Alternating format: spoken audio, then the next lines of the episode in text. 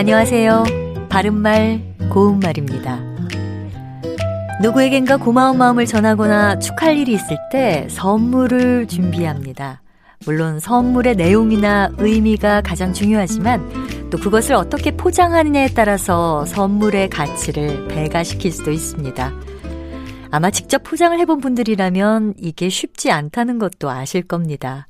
분명 포장지를 치수에 맞춰서 잘랐는데 이상하게 아귀가 잘 안 맞고 틈도 벌어지곤 하죠.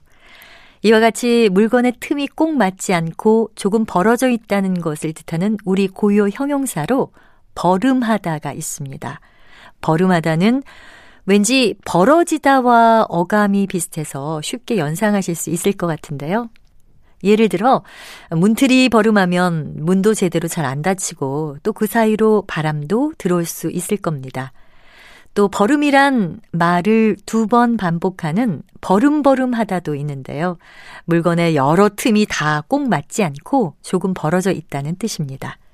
그리고 이 버름하다란 말은 물건과 관련해서 말하는 것 뿐만 아니라 사람의 마음에 대해서도 쓸 수 있습니다. 요즘 들어서 두 사람 사이가 다소 버름하다라고 하면 마음이 서로 맞지 않아서 사이가 뜬다는 뜻입니다.